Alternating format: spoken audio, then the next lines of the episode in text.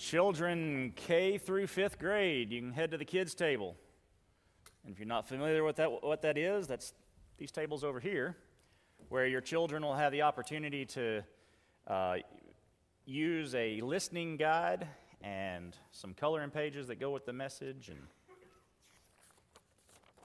so they don't go to sleep. So if some of y'all need to color so you don't go to sleep, well, go ahead. It's fine with me. Take your Bibles, turn to 1 Thessalonians chapter 5. We are this morning wrapping up our message series. Uh, in, uh, well, I lost it. In Word and Power. I thought I had that one up there. I guess not. Yeah, I do, right there. You moron. In Word and Power, right there. Our, our final message in that series will start next week with uh, Second Thessalonians. Um, and that series is titled A Confident Stand. And we've got a whole new memory verse that we'll be uh, working on. Now, next time, that series is only going to be five weeks, four weeks, something like that. So we don't have as much time to memorize it. But come Sunday, it'll be right there in the, uh, well, hopefully, the, the, the verse that we got sent to us has some damaged corners. So we're going to try to get that replaced. Who knows? Anyway, it'll be in the foyer, just where the verse is this morning, or has been. So you can memorize it as you walk by. We'll have bookmarks for you to put in your Bible. But that's, that's next week. This week, we're doing the, the final week uh, when the Word uh, works, it comes in power. When the Word comes in power. But let's do our test this morning for the memory verse. Now, I, I gave you the first word, all right? And, and, and, you've got the blanks even, so you can kind of, all right, you know, you, you know where you're leaving something out. So the, the first word is? All right, good, good. See, you're, you're already passing. Good passing grade so far. For you know, for we know, good catch. For we know brothers and sisters loved by God, that He has chosen you, because our gospel did not come to you in word only, but also in power, in the Holy Spirit, and with full assurance. 1 Thessalonians 1 4 and 5. I heard a lot of watermelon and, you know, a lot of humming with the mouth moving.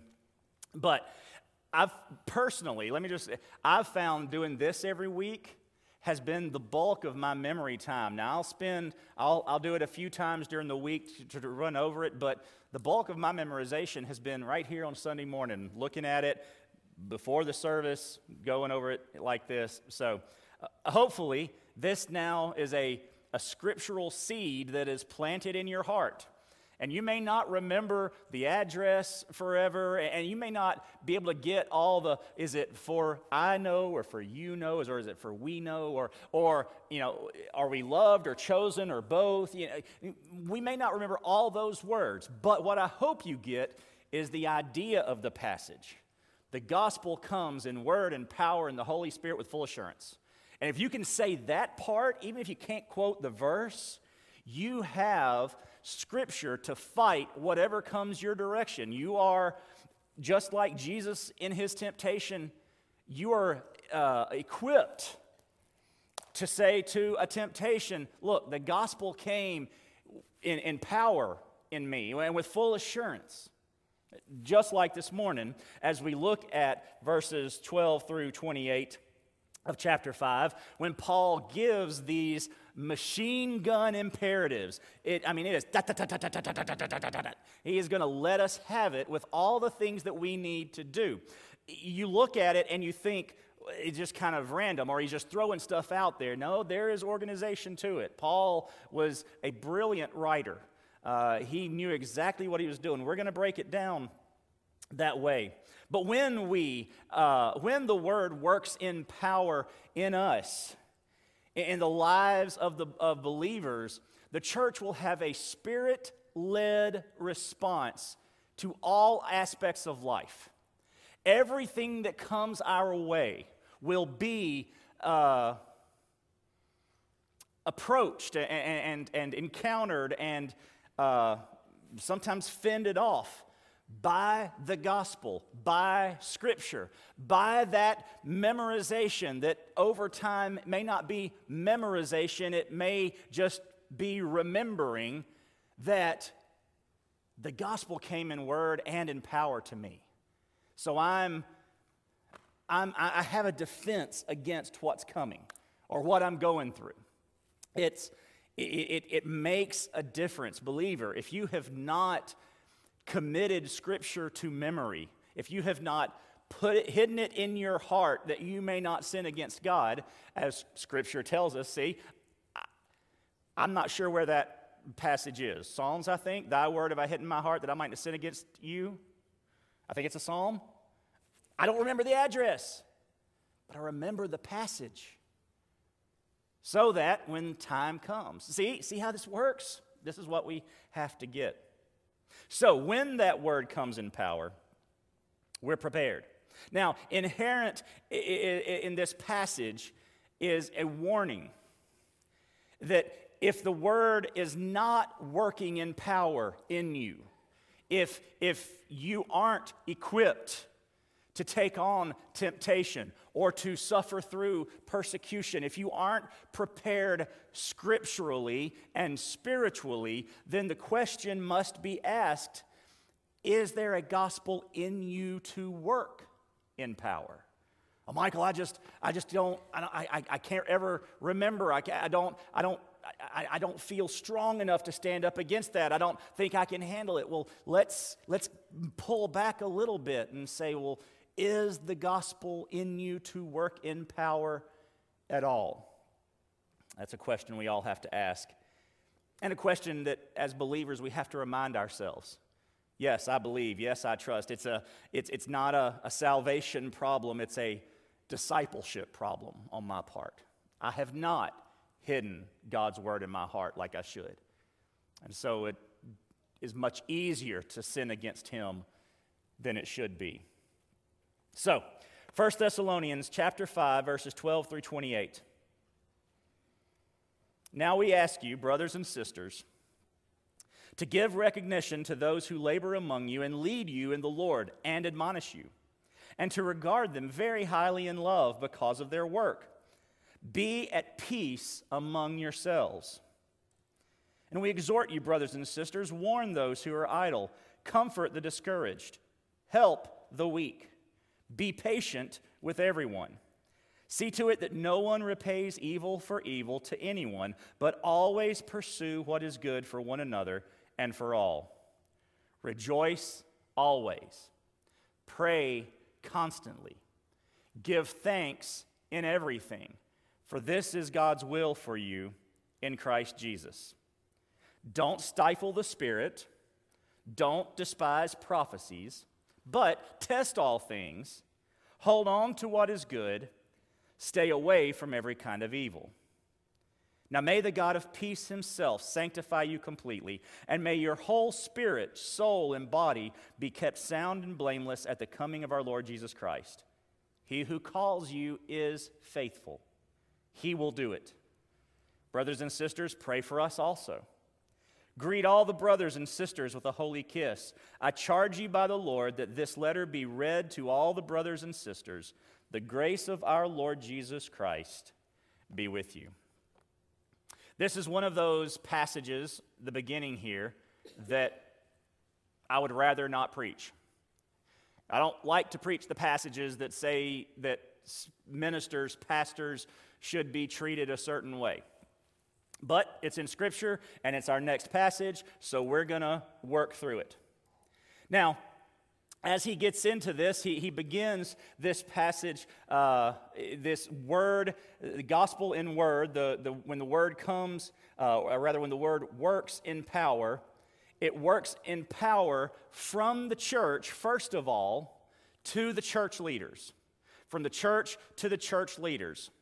Now, it's interesting, verse 12 uh, verses 12 and 13, rather, uh, they're not imperatives. There are no imperatives in that passage, those two passages, but they are uh, an appeal formula. It's a, a very common way of giving an imperative without giving an imperative. You know, it's, it's what parents do, right? I suggest you clean up your room. Now, is that a suggestion or a command? Everybody knows that's a command. But in its phrasing, it sounds like a suggestion.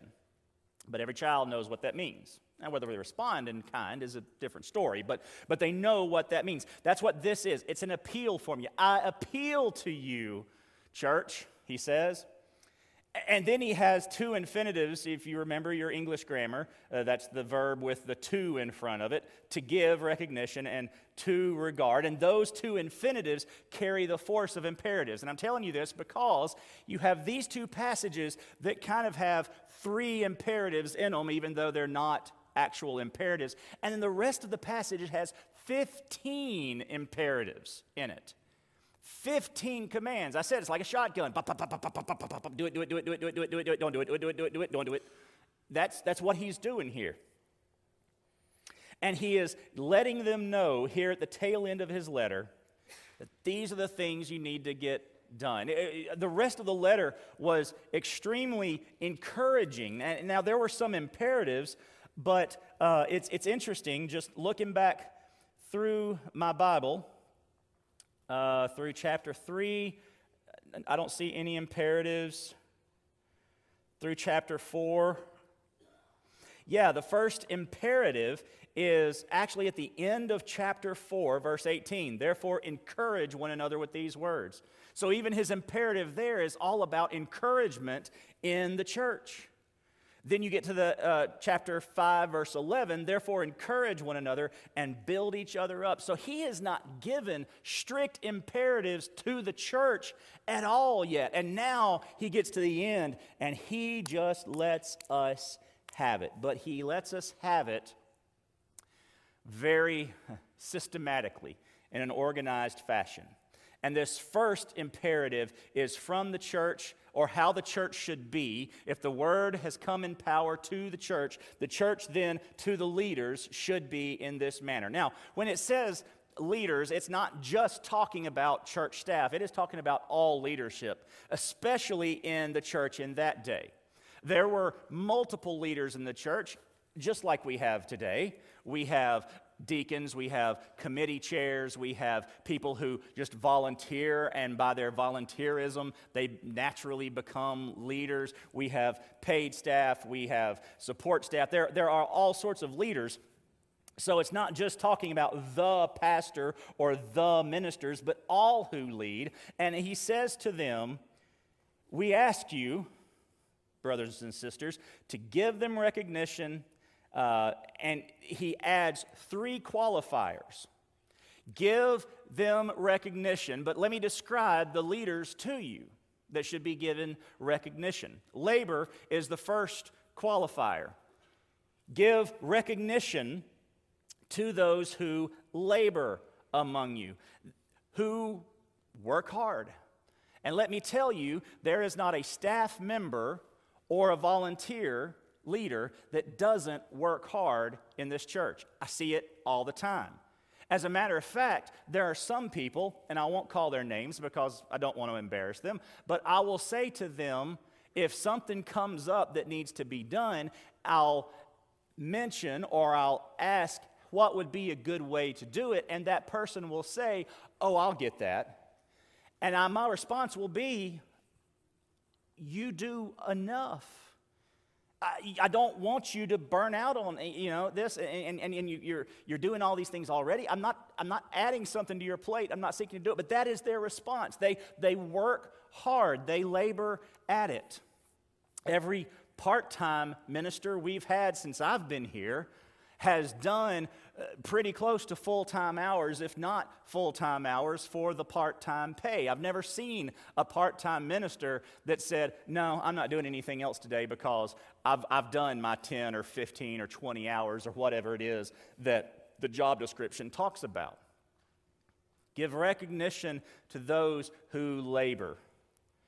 Now, if there's a lazy one that's not laboring, well, then we got issues then that's something that needs to be addressed uh, by the, the, the, leadership first, and then the church if that doesn't work. Give recognition to those who labor. Give recognition to those who lead you in the Lord. Lead is a qualifier. The, the question Paul wants you to ask is Do leaders do what they expect of others? If I'm going to stand up here and say, You need to memorize Scripture, am I memorizing Scripture? If I'm going to stand up here and say, You need to invite people to church, am I inviting people to church? If I'm going to stand up here and say, you need to read your Bible every day, am I going to read my Bible every day? If, if I'm going to tell you to quit gossiping, slandering, and lying, am I going to stop gossiping, slandering, and lying? See, no matter what it is, and Paul's going to get back to this toward the end when he tells us to test the spirits. He's going to kind of rehash this a little bit. So he's saying, uh, give recognition to those who labor and those who lead in the Lord, those who are out front, who are doing the work that they are asking others to do. In the Lord is another qualifier who labor among you and lead you in the Lord. Are they leading in the Lord? Is what leaders are leading you to do from Scripture? Now, we have to be careful here. Because sometimes we want to make our preferences scriptural.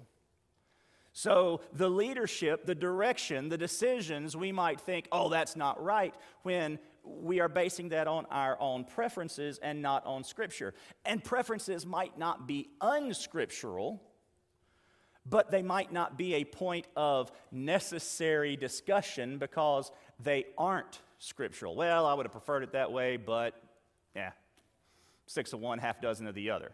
It doesn't matter. Are they leading according to Scripture in the Lord? And no matter how hard the leadership tries, the leadership will sometimes not lead in the Lord. So then, what is your response? Is it to then help and encourage, or is it then to slander, lie, gossip, and do other things? And then finally, the, the last qualifier he uses is admonish. Give recognition to those who work hard, labor among you, who, who lead you in the Lord, who, who do the stuff and do the stuff according to Scripture, and admonish you. Nobody likes to uh, give recognition to those who admonish. Rarely. I, it, it, truth is, I won't say nobody. Nobody really likes it. But as we mature spiritually, we begin to respond differently to admonishment than we do when we are immature spiritually or lost. A lost person being told, this is what Scripture says, and this is how you should uh, react and live according to that Scripture, a lost person throws a tantrum. And then a, a, a young Christian, an immature Christian, maybe doesn't throw a full tantrum, but they're, they're, they don't like it, or maybe they want to pull against. And not always. Again, this, these are generalizations, but that tends to be the way.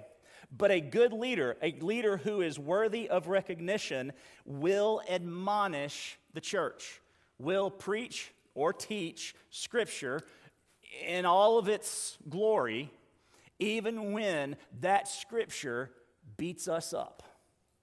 Now, a good leader, a good teacher, a good preacher will not skip over the parts that don't beat us up, but instead lift us up. Let's go back to the imperatives that Paul has been saying in 418 and 511 encourage, encourage, and build up. I mean, that's, that's what he hit on first. Lift each other up, build each other up. And even a lot of these imperatives in here are going to reflect that encouraging and building that are required in the church. He says, give recognition and regard them very highly. Now, this does not mean worship. It does not mean exalting. It does not mean putting them on pedestals. It does not mean a higher expectation for them than you place on yourselves. Number one, the Bible already has that expectation on leaders that we will be judged more harshly than others because of our position, because of our calling. So I'm already going to get it in, in the rest of the staff and the rest of the leaders in the church. Paul says, don't even, don't even desire to be a teacher because if you do, and if you're called to that, and if you are a teacher, eh, the, the, the standard goes up. But we're not to be held in these high positions and, and worshiped. And I, I see churches where the, the pastor is considered faultless. And, and, and he is, well, worshiped is probably too strong a word, but have mercy. The, the, the way he is at least fawned over.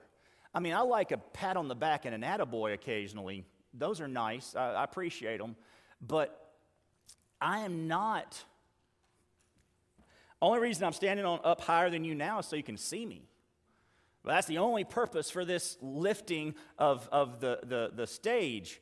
If anything, what is lifted is the Word of God. This, this is literally why Baptists and other evangelicals put the pulpit, regardless of what we use, whether it's a table or a, an actual pulpit, but that's why we preach from the middle.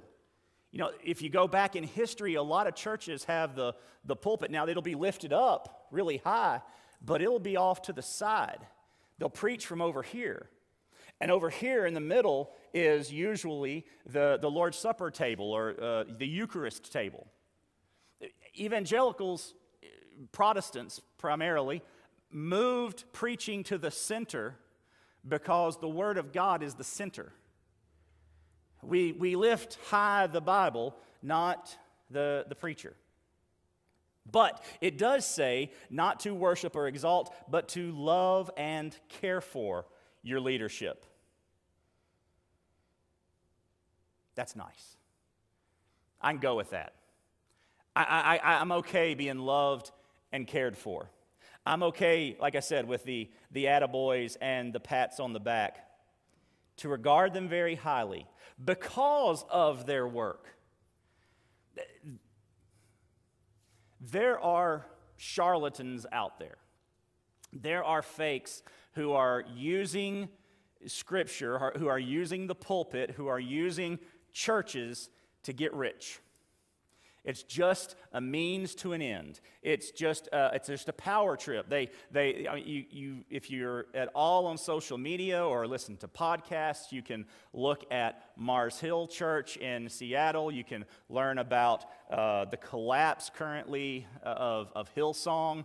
Um, and, and the leader of the, the worldwide Hillsong and the, the pastor kind of use that term loosely, of the church, Hillsong, New York. And, and it's just, it, it seems like there's a, an outbreak of this sort of thing where the church is being used for evil purposes.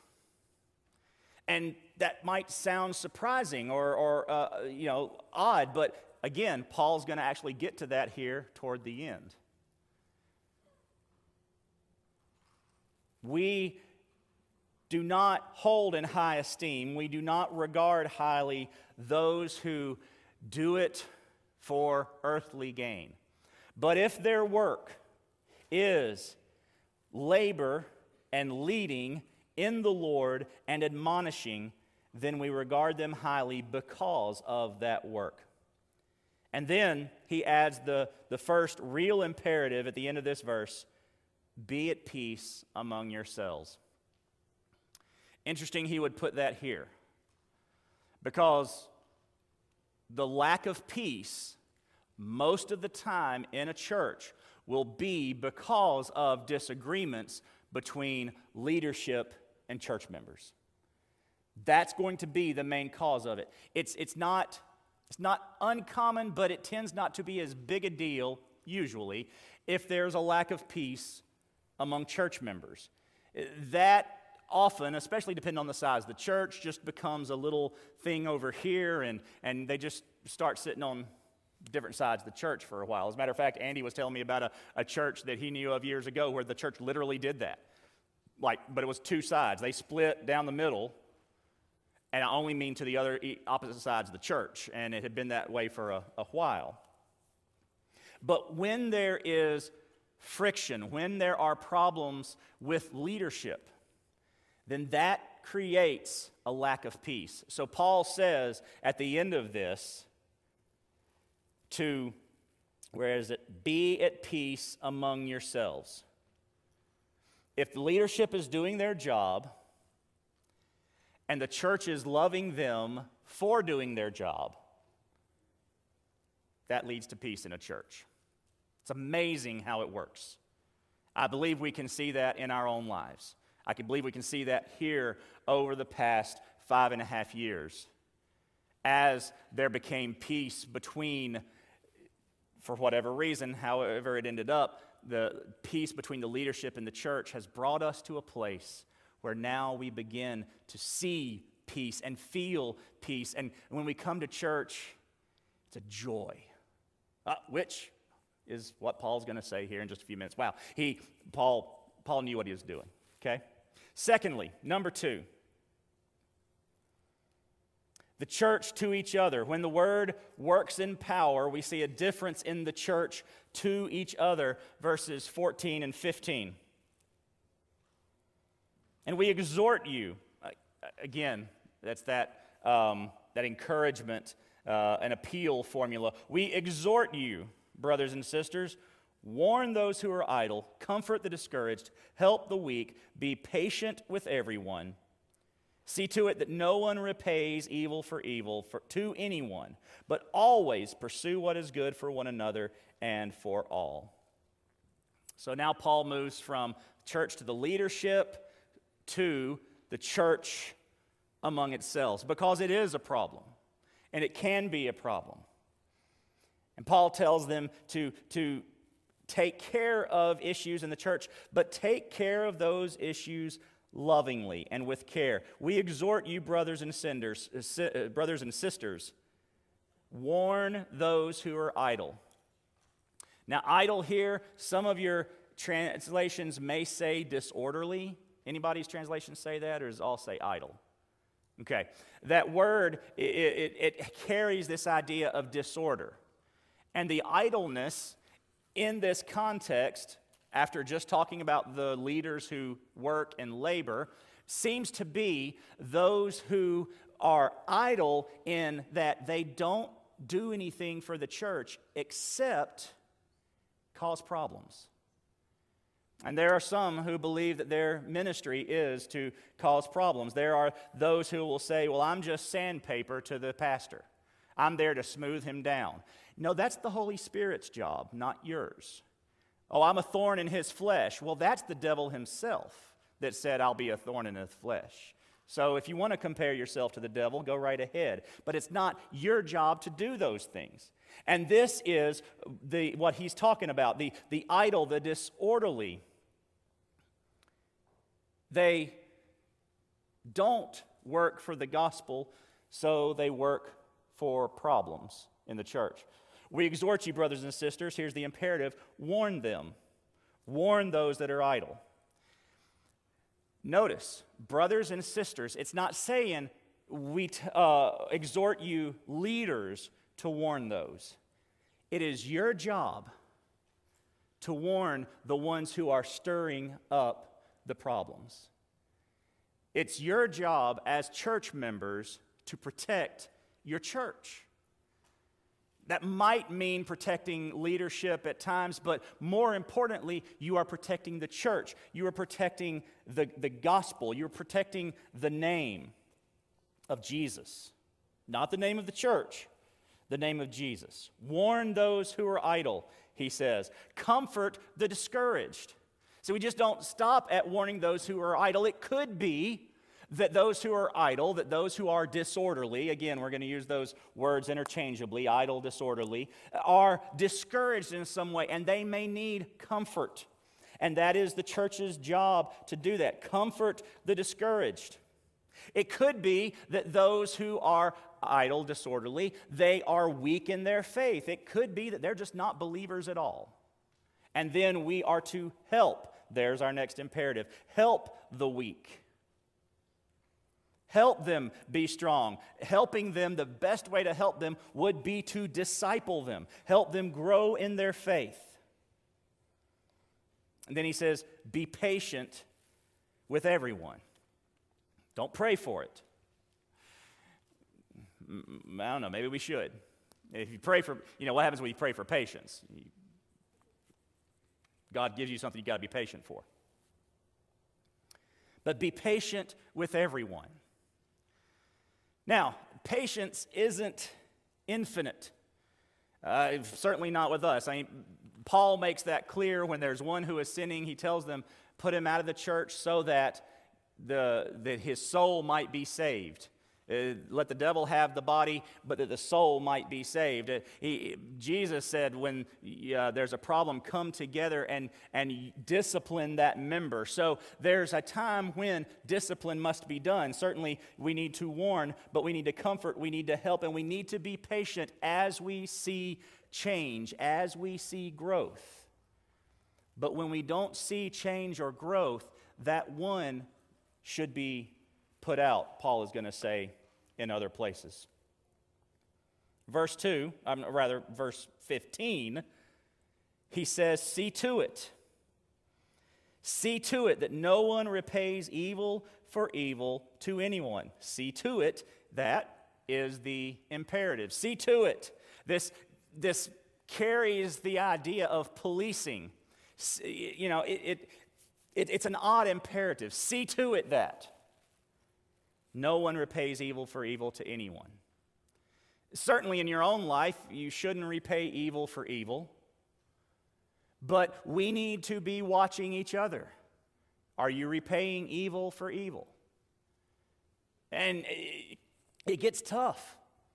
Because it seems like when we begin to, okay, we begin to take this verse to heart and, and we say, you know what, that person that has hurt me, that person that has offended me, that person that's lied and slandered or whatever, and we, I'm no longer, I'm going to start, I'm going to not repay evil for evil, I'm going to repay evil with good. Invariably, it t- tends to, that person does something evil again. And then you're the, the Judge Judy uh, gif online. Lord, help me with this one. Well, that's, that's exactly right. Lord, help me with this one because that's the only way we can respond uh, in uh, not repaying evil for evil. See to it that no one, you hear that? See, see to it that no one repays evil for evil. See to it See how I'm including myself now? That no one repays evil for evil, but always pursue what is good for one another and for all. In Romans, Paul says, as much as it depends on you, live at peace with one another. Paul says in Ephesians chapter 2, make my joy complete do nothing out of selfish ambition or conceit. In humility, consider, one, consider others as more important than yourselves. Everyone should look out not only for his own interests, but also for the interests of others. Pursue what is good for one another and for all. That pursuing is the concern. If, if see to it is the policing, then pursuing is that concern that we have. All right, so we've policed, we've seen to it as best we can that no one pays evil for evil, but instead now we encourage each other to pursue what is good for one another and for all. Now, this is a difficult spot to be in because who decides what's good for one another and for all? Well, Scripture decides. Pursue it. Thirdly, when the word works in power, we see a difference in the church in worship. Paul now gives the commands on what we are, should, are to do in worship. Verses 16 through 18. Rejoice always, pray constantly, give thanks in everything, for this is God's will for you in Christ Jesus. It's interesting how he words these. He, uh, in previous imperatives, he, he would put a word before the imperative. Uh, he would say, even though we have it written differently in English, among yourselves be at peace, or those who are idle, warn them, or that sort of thing. This one he writes in Greek, which is a little awkward in Greek, the imperative and then the adverb. Rejoice always, pray constantly, give thanks in everything, or all the time. This first one, joy, as Christy prayed this morning, the joy may be the hardest one to do. Because he's talking about joy here above every pain, above the pain. Joy that's not fake, not a happy face so everybody thinks everything is great, but a joy that is deep. A joy that acknowledges the pain but knows there's something within that is better than the pain. And it doesn't matter where the attacks come from. Remember that we, he is writing to a church suffering persecution in their city. So he's telling this church, in the midst of their persecution, to rejoice always. But even sometimes that persecution, those attacks come from within.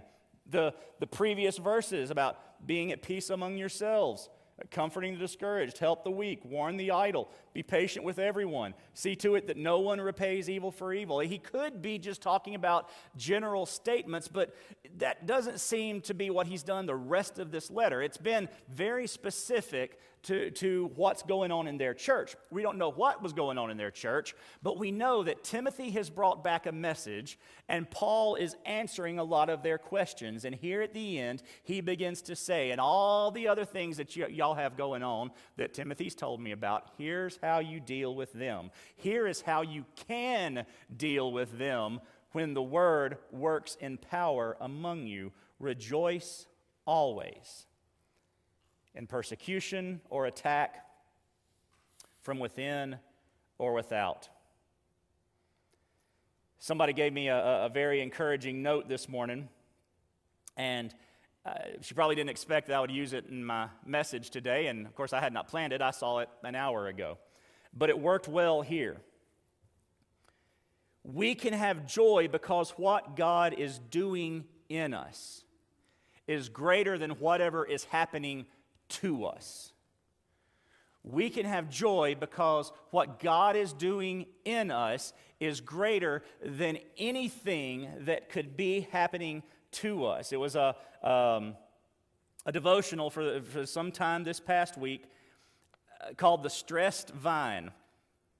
And it was based on an Acts passage, but I thought it worked well this morning. So I'm just going to read it to you as it says here. In California, are several fruit tree farmers, I, the, the writer, is honored to call friends and brothers in Christ in the midst of the tree farms of the great vineyards of Gallo wines.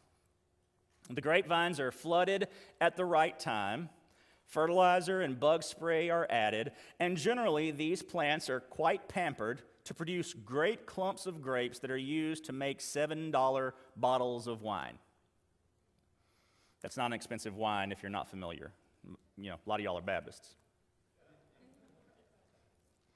In one section of the vineyards are found areas of very special vines that were frozen nearly to the point of death before being planted, and then their water and fertilizer are withheld. They are watched carefully to see that they constantly remain on the verge of death. The end results are very petite grapes, which, because they have been stressed, are packed with flavor and fragrance and are used to produce $200 bottles of wine. I like to parallel the condition of the stressed grapes with the existence of many believers who submit gladly to God when He is producing stressed fruit in their lives.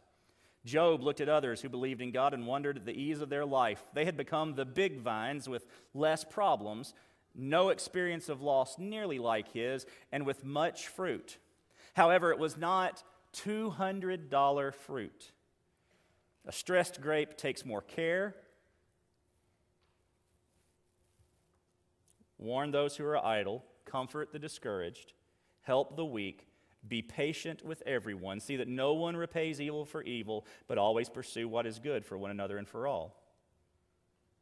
A stressed grape takes more care, and in that, the stressed believer can rejoice. Rejoice always.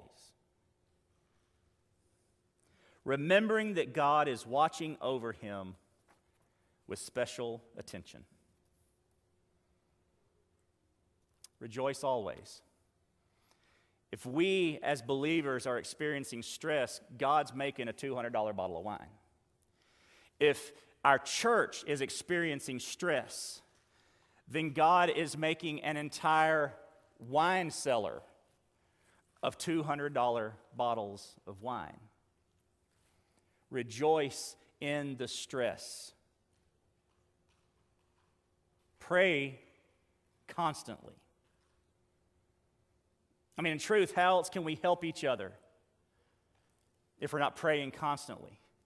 How else can we warn when we are disobeying Scripture if we're not hearing from the Holy Spirit who guides us into all truth as we study Scripture and then we warn accordingly? How else can we be patient with everyone if we're not praying constantly for patience?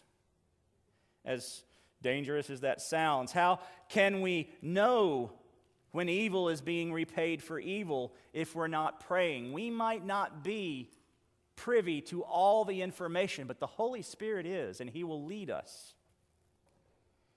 How can we pursue what is good if we are basing our opinions of good on our preferences and not on Scripture and what the Holy Spirit says? Pray constantly. And as he's going to get into in just a minute, how can we test prophecies if we aren't praying constantly. Pray constantly, give thanks in everything. See, giving thanks shows our priorities. Where's our focus? If we can't give thanks in everything, we're focused on the wrong thing. We're focused on the everything and not the main thing.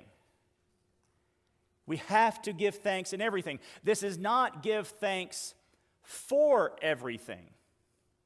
You hear the difference? I'm not thankful for the disease that may take my life. I'm not thankful for the, the alcoholism that uh, a family member suffers from. I'm not thankful for any number of things, but I am thankful in those things, regardless of those things, in spite of those things. Why? Because I rejoiced always I prayed constantly, and now I know that the stress of whatever the situation is, I can be thankful in it because God's making $200 bottles of wine. God is doing great things. And if we are giving thanks in all things, through all things, in spite of all things, then we are showing the focus of our worship he is talking about the church in worship, right? We rejoice always. When we come uh, in on this Sunday morning, we sing, There's joy in the house of the Lord. Why? Because we rejoice always. We sing songs of prayer. Don't know that we did this morning. Uh, Holy Spirit, you're welcome here. Yes, we did. We sing songs of prayer praying for God, singing prayers to God that He would show up, that He would do things among us. We give thanks as we sing, as we worship. Because when we come here on Sunday morning, our focus is not anything except the Lord. Giving thanks shows our priority. It is not about us, it is about God. And last, when the word works in power, it works uh, from the church to the Spirit. Verses 19 through 22. Don't stifle the, the Spirit. Don't despise prophecies. First two negative imperatives but test all things, hold on to what is good, stay away from every kind of evil. You affect worship. Every Sunday when you come in, you affect the kind of worship we will have that day. I affect the kind of worship we will have that day. That's why pastors hate, hate, hate, hate to be told of something negative that's going on right before the service on Sunday morning. Because we are at that point. It just it doesn't matter what it is, doesn't matter how minor you think it is. Some y'all do it on purpose. Not, not y'all, y'all, but some people like okay. Um, it ruins it. Our joy, our, our, our, our, our life is just sucked from us in that moment. Honestly, sometimes we just consider the source and we just, eh, okay. But we, you, affect worship. He tells them coming in, don't stifle the Spirit. That's why we sing a song, Holy Spirit, you're welcome here. It's not because the Holy Spirit needs our permission, like he's not strong enough to overcome us. But we pray that we would get out of the way. That's really the prayer of Holy Spirit, you're welcome here. Whatever I brought in, I'm putting that to the side so that I can experience you this morning. Don't stifle the Spirit. And if the command is not to stifle the Spirit, then the, the, the result of that, or the inverse of that, is that we can stifle the Spirit. Again, not because we render him weak, but because we don't hear him when he speaks. We don't know it when he acts. Don't stifle the Spirit. Don't despise prophecies. We, we've gotten the idea that prophecies are future telling. It's not future telling, it's forth telling.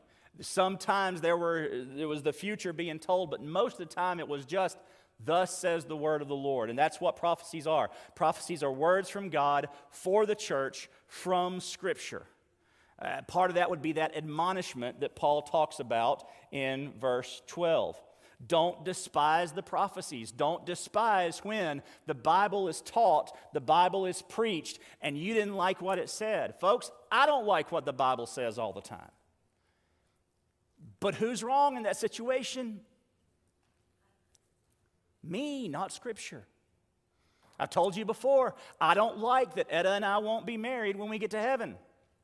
But Jesus was pretty clear that that's not part of heaven and I will be fine with it when we get there. I just don't like it right now. But I need to be admonished about that. Scripture continues to admonish me about that because, and I don't want to preach another sermon here, but when we are admonished about those sorts of things, in particular, I'll take that one for the moment. When we are admonished about that, then we are better focused about what we are supposed to be doing on this earth. If my concern is not that, oh, I, I, we got to stay married now so that we can be married later, or whatever my reasoning is, or if I'm worried about that, or if I'm, you know, God has put us together now to show the gospel, as all marriages are supposed to show, to show the gospel, to show the relationship between the groom, Jesus, and the bride, the church. And if, as we live out our marriage on earth, we become a gospel testimony to the world, and that gospel testimony won't be needed in heaven. Therefore, marriage won't be needed. We, husbands, won't need the helpmate in heaven because we'll have everything we need from the Lord. So it's okay. But I don't like it. Don't despise the prophecies. But instead, test all things Check what you are taught. And I've told you this since probably my first Sunday here. Check everything I preach. You hear something that doesn't sound right, check it. I've, I've told you recently, and I'll tell you again, I miss Ted Garner so much because that man would check me. And it could, whether, you know, it, it might be just a slip of the lip, something I just said wrong. And he would, he'd call me during the week. Now, you said this on, the, on Sunday morning, and I was, he had a really deep voice. You said this Sunday morning, and I was and, and I was like, yeah, boy, I messed that up. Now, that was just Or he would check me and say, No, I don't know about that. And I said, And we'd go to lunch and we'd have a conversation. And I wouldn't change his mind and he wouldn't change my mind. But he bought my lunch, so it didn't matter. Check what you're taught, but check it against Scripture, not your preferences. I don't like what he said. Well, why? Because that's not the way I, what I wanted to hear. Well, that don't matter. What does Scripture say? Test the prophecies. Test all things that you're taught. And then the last two imperatives hold on to what is good and stay away from kind of e- every kind of evil. If what you are taught is Scripture, then do it. Doesn't matter if you don't like it. Doesn't matter if it makes you feel convicted. As a matter of fact, that's a good thing. Doesn't matter if it doesn't sit well with you. Doesn't matter if you don't want to. Do it anyway. But if it's not Scripture and it's being taught regularly, well, that is evil.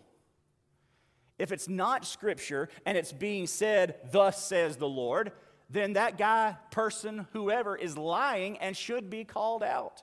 And as I said earlier, there are those who are in it for all the wrong reasons, and they should be ignored. They should be called out. Their testimony, their words should be tested, and you should stay away from them. And then Paul, the last section, and y'all are looking at that section going, oh my gracious, Michael. No, it's all right.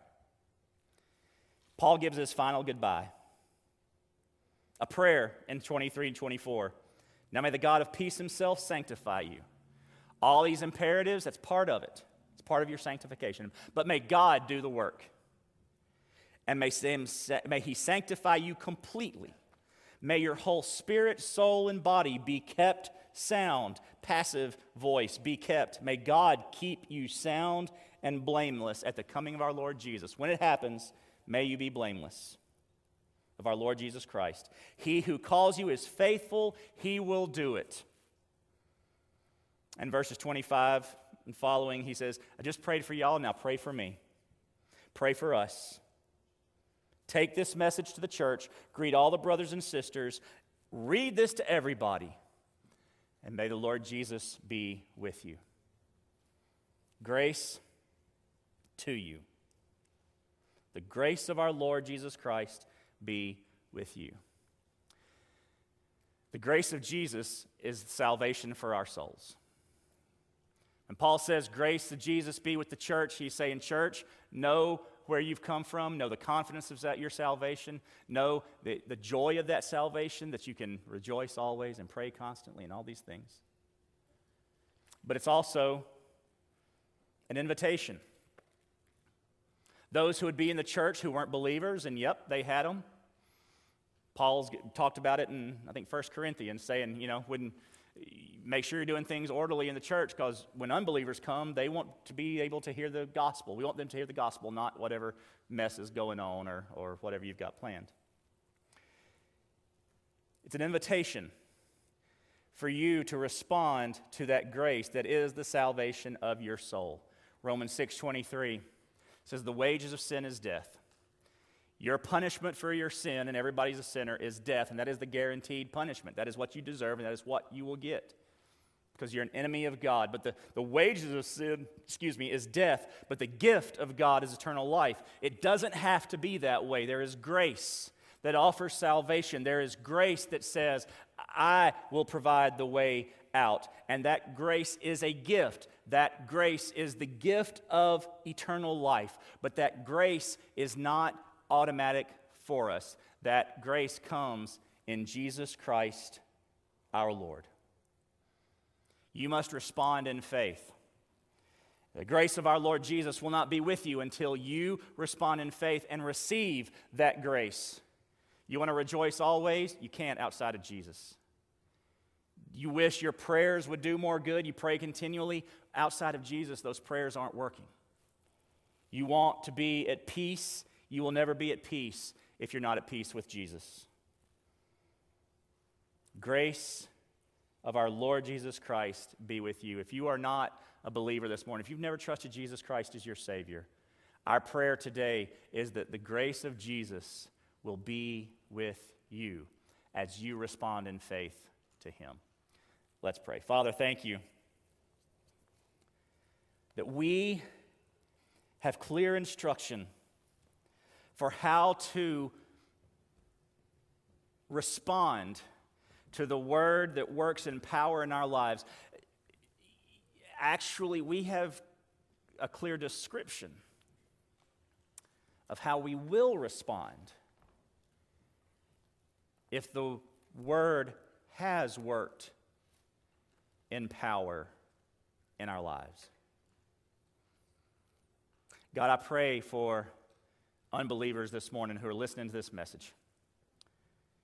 Some of them are young and, and this, they've, they've heard the gospel message in Sunday school classes in Awana or Bible school. They've just never responded to the gospel. They, they understand it, but it, it's never been a, a, decision on their part. I, I pray for them that they would make that decision.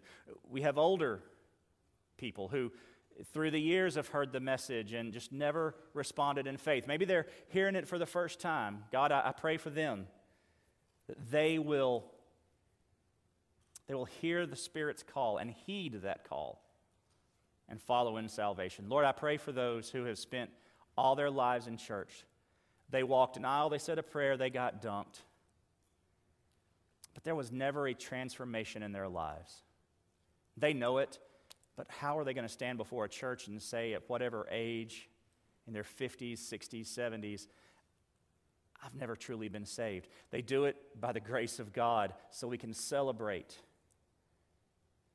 that, that you're, you're, you're never too old, you're never too close to salvation to be saved, and you're never too far away from salvation to be saved. May we respond in faith to the grace of our Lord Jesus Christ. And for the believer, for whom these staccato imperatives come like slaps to the face and punches to the gut, God, may we see the admonishment not as punishment, but encouragement exhortation. Part of our process of sanctification, being more like Jesus. And may we hear a word of hope. Because if we're given the words, God, you'll give us the spirit, the strength to obey them. May that be our decision this morning. To follow you for the first time, or to follow you more closely than we have been as we come to a time of response today. In Jesus' name we pray. Amen. So maybe you would like to respond today somehow. Maybe you need to accept Christ as Savior. You'd like some more information about that. Lee Bird, one of our deacons, Kirk Millard, another one of our deacons, is in the back. They'd love to talk to you and pray with you. Amy Bruce will be over here to my left. I'll be over here to the right if you'd like to talk to or pray to us. Maybe you would like to, to follow in obedience with baptism. Maybe you need to conform your life to Christ and respond in some way. You want to pray here on, at the stage or turn and pray where you are. Maybe you want to join First Baptist Church. I will acknowledge this morning, so he doesn't have to come forward, that uh, Daniel Skinner has said he would like to be a part of our church. Come and join by membership. Uh, we're excited about that. He'll go through our. You can clap if y'all want to. I saw. I saw it. Uh, yeah. Um, he'll, he'll go through our new members class, and uh, we'll joyfully add him to our membership. Maybe that's what you want to do as well. Whatever your decision is this morning, you can come forward. You can catch us afterwards uh, in the foyer connection card message, whatever you want to do. But right now, for the next few minutes, let's stand, let's sing, let's worship, and let's let God do business in our hearts. Let the Spirit work on us this morning and not stifle Him.